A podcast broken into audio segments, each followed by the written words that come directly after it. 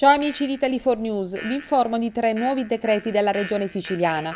Nel primo, dell'assessorato del territorio e dell'ambiente, è stata data delega al comune di San Vito Lo Capo a procedere alla formazione del piano regolatore del porto. Poi è stata approvata una variante urbanistica del comune di Palermo.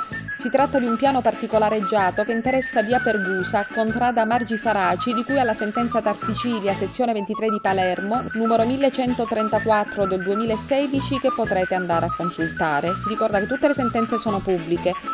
È stata inoltre approvata una variante al piano regolatore generale del comune di Trapani con assegnazione di via Virgio alla ditta Sibaudo SRL con la destinazione urbanistica D3, cioè di zona commerciale esistente di completamento di verde per arredo stradale.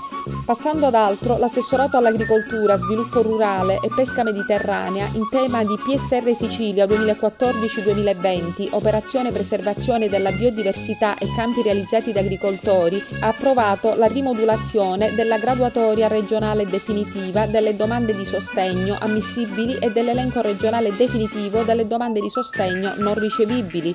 Ha poi aggiornato l'elenco dei tecnici ed esperti degli oli d'oliva vergini ed extravergini al 31 dicembre 2021.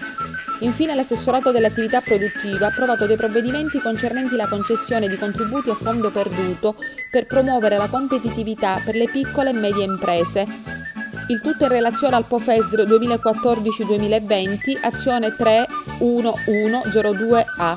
Ha poi acquisito al patrimonio della regione siciliana diversi beni immobili del comune di Belpasso mentre l'assessorato delle autonomie locali e della funzione pubblica ha impegnato somme destinate ai comuni virtuosi in tema di democrazia partecipata in relazione alla legge regionale 5 del 2014. Bye bye da Cinzia Bertolami Laberta e Italy 4 News.